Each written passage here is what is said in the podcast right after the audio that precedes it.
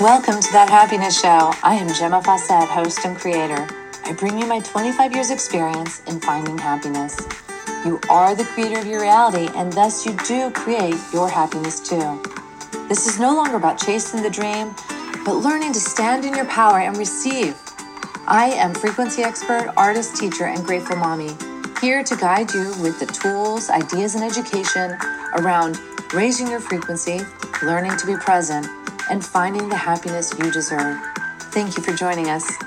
Welcome. This is Gemma. I am up by myself early here to entertain you or maybe I don't know, maybe maybe share, maybe educate, maybe I don't know, co-collaborate here on this idea I have. This is a crazy idea. I've mentioned it before. I think we're going to be going a little deeper today, although I don't even have a clue what that means. But I've been feeling in me this amazing kind of like waking up and it has to do with it has to do with owning things and that it's this conditioning to owning and having which is keeping us from truly connecting with all that is because in owning the little things in owning the things right we are separating we are finding ourselves um, creating barriers or separateness between us and other and all that is. And this really, oh, I'm sorry, I'm releasing, I'm doing all this stuff. This fascinates me. This fascinates me. And I, and I don't, I don't, I don't quite know anything, right? I don't quite know anything. This is like really out of the box. And it's funny because um, we think, oh, if I don't own this, if I don't own that, I'm not going to be able to provide for my family or. Um, but I don't know. Like I just don't know. I, I'm I'm really curious it, about this. The freedom that comes from living purely in inspired action. I almost feel like it's it's perfect you know like there's a perfection in it and like there's almost nothing to say about it that's almost what i feel too like there's just nothing to say if i didn't own my things or my house i would be free to go where inspired action told me to go because i wouldn't second guess it wow I wouldn't ask myself, oh, uh, do I have to do anything? Do I have to do something? Not, not like, wow, okay, so now I'm following this or now, now I'm doing that. I think it's when we begin to like lose everything that we recognize the true freedom that we have. And it would be amazing to be able to recognize that freedom before we lose everything we have, right? to be able to feel it, to know it, to disconnect, to disengage, to let go of our attachment to things, attachment to people. You know, can't people just be, you know, beautiful, welcome energy and as they, you know, go their own way or journey, it's all good. Oh, see, I don't know where all this yawns are coming from. I think it's coming from um from this podcast because this is pretty big for me. You know, because I I want it's like I'm self-employed and I'm building business and I'm building a life for myself and my daughter and at the same time I'm coming into this information that says uh, you don't need to own anything and so if I have things that I own, wow, this is building momentum now. I know you don't hear the momentum, but I can feel it. It's almost as if it's almost as if the yawns are in the way of me actually voicing what's coming up. But uh yeah, so I I feel as though I'm the one. Okay, so it's a matter of owning the things without an attachment to them. And what does that look like?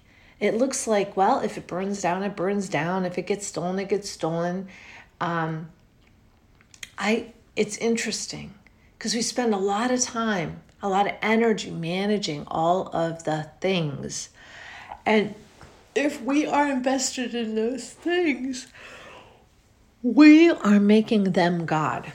We are making them, we are substituting them for connection to all that is, to source energy. Isn't that just amazing? It amazes me. It totally amazes me. Because how come it's so simple and yet no one ever taught us this? and it's only for me through the experiencing of the um, an attachment that i'm getting it that i'm recognizing it and it's still elusive it's still like just barely there it's really wild but happiness isn't in how much is in your bank account. Happiness isn't in how big your house is or what kind of car you have or who you're married to or how many kids you have. Because these are all part of this illusion. I'm wondering i'm just curious like this is this massive matrix this uh, electrical matrix that we're in this frequency matrix that we see create with our minds so if we took away the matrix, what would be left? Would sense of community be consciousness? Would that be what it was? Would love just be, I mean, all there was? Would there be nothing else? This is fascinating to me because that is, um, I, I just, I want to be aligned with my truth. I want to be aligned with consciousness and all that is. I want to be fully in my inspired action. And so I feel as though I do, and this is what the Course in Miracles teaches, I do have to undo the belief in the illusion. And so I have to really come to terms with what is the illusion? Is nature the illusion? Like, or all of these things around me representations of consciousness? Hmm. To me, it is very fascinating, and I, uh, I think it's a feeling process. We feel our way through, through the not knowing, you know, because honestly, this is so bizarre, and I just had this, I just had this little vision that we're feeling in the dark, you know, to understand this. And that is a pretty huge thing considering we think we have eyes and we can see, but we're actually feeling in the dark. Mm. It, I earlier I thought of this film called The Gods Must Be Crazy. And part of the film, there was like a war and part of the, there's all these different scenes, but part of the film centered around this tribe, somewhere I think Africa, but it was a, a, such a remote tribe. They had no contact with civilization. They were just a small group of people that lived very happily together. And they had their rules and they had their laws and all of that, but they they thrived very independent and no one owned anything. They lived in nature and everything was of equal value. And it's interesting because even the um in in our country, I stopped this Amish guy one time at a counter. He was at a deli counter and I guess he was getting meats for a funeral they were having. It was some event where everyone was providing food and I don't remember how it came up, but it came up this idea that the women all make the the different salads. And I'm from a place where oh, so and so made this salad and I want that one. And, you know, they know the different flavors of the different salads based on who makes things, but it's not even salads, it's cakes. So, But I was from a small town where the people differentiated food and whose they would eat based on who made it. And I think I mentioned that to him. And he said, well, they have um, negated that issue by the fact that once all the women bring their salads together, they're all mixed together in one bowl. So again, there's just no separation. There's no ownership. Like, oh, so and so made the salad. There's no ownership. Isn't this so amazing? So, in the gods must be crazy, um, a plane flew overhead, and these people didn't know what a plane was. It was such a remote thing, and they didn't know, and they didn't have any comprehension of it. It just was like a bird. And then uh, the pilot of the plane threw a glass Coke bottle out of the plane. Like this was like a, a four seater plane or something uh, twin, you know, like a prop engine plane. And uh, he throws this Coke bottle out, and one of the tribe people find it. And this is a man made object, and there's only one of it. It's not of nature, it's just a one off. And he picks it up and he starts to look at it. And it's, you know, those old heavy duty Coke bottles and he's looking at it and he's figuring out what he can do with it and he's finding he can do different things with it. You can blow in it. You can use it to smash vegetables. So he brings it back to his group and shows them. And one person would have it and be using it and then another person would come by and grab it and and they would try it. I don't know if they had a word for sharing because everything was freely given and it was given from nature and so they had this one Coke bottle, and it started a very, very much war within the tribe. And not a war as we know it, but a war of separation. And so then um, the the leader of the group asked this man if he would take the Coke bottle and throw it off the edge of the earth or something like that. It was so wild. So, um, or bring it back to the gods or something. And um, so this man began this excursion, this uh, journey to return the Coke bottle so that his tribe could be happy again.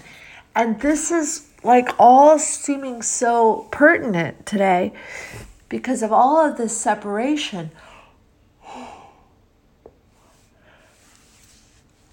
I don't know if you can feel it or not. I don't know if you could close your eyes and just imagine having nothing and being free to just walk. Mm. If no one owned anything, what would that be like? I mean, it just out in Virginia near where my parents live, which is a very kind of like middle income area, middle yeah, I wouldn't say upper middle. Yeah, there's there's some upper middle income, but it's a very middle income, upper middle income area. And when I found out that there was people living in the woods, like these um, Spanish people living in the woods, I was like, holy mackerel. And when I say Spanish people, I use it to mean people who speak Spanish. That's it. it's not like they're from Spain. But there are people who speak Spanish living in the woods and they were living in tents and whatnot. And I had a hard time understanding this because it seemed to me that you had very prolific pre, uh, police and you have people who are all about this is mine, this is mine, this is my land. So I was just baffled how there was even a place for them to live. But it turns out these people couldn't afford homes, they couldn't afford housing, and the homeless shelters restricted like having you know any alcohol. And so these are men who worked hard and when they came home they believed that they should be able to have their beer after work or have what they want. They live in america gosh darn it. They should be able to have a drink if they wanted to relax and wind down. And so um, they chose instead to live in the woods with their families. And there would be groups these church groups that would bring them things or donate things to them to help them out especially in the winter time So, um, yeah, this is like, it's a really interesting thing for me. And I have a feeling that I'll be given more information about this as time goes on because I, I don't know, it just feels like there's, we're headed in a certain direction, that something is happening. You know, I heard there's all these little pieces of information that I've received over time. And this one man spoke about the human psyche as being able to like have or know 150 people. That's the comfort zone of the human mind to know 150 people. Hence the small tribes. And you would know your enemies and you would know your friends and you would you would know your family, but 150 people. So in his in his mind, he was kind of voiding out all the Instagram people and and the Facebook, and he was saying that is what is causing stress and overwhelm on top of other society issues.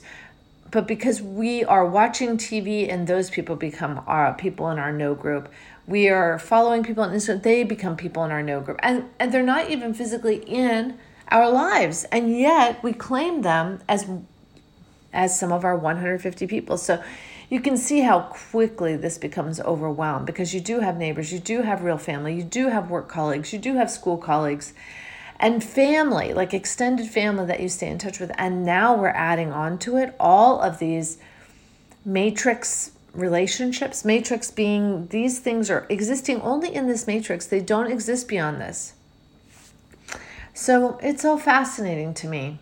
And uh, anyway, I just wanted to bring it up so that people could start to feel into this ownership and and uh, outcomes and the um, expectations we have for owning. And those are the things we want to shed. These are the things that keep the rich man out of heaven is his insistence on owning and hoarding these things of this of this 3D world right? So, anyway, it's fascinating. We'll go deeper soon, I'm sure. It's just kind of like, wow, wow. All right. On that note, you know I love you. I'm sending you big hugs. Have a wonderful, wonderful day. Bye now. Thank you for joining us on That Happiness Show. If you'd like more information or have questions, you can reach me at gemmafawcett.com or 401 699 6142. Private sessions are available as well as retreats. It is time to wake up and learn to love yourself again. Thank you for listening. This is Gemma Fawcett, host of That Happiness Show.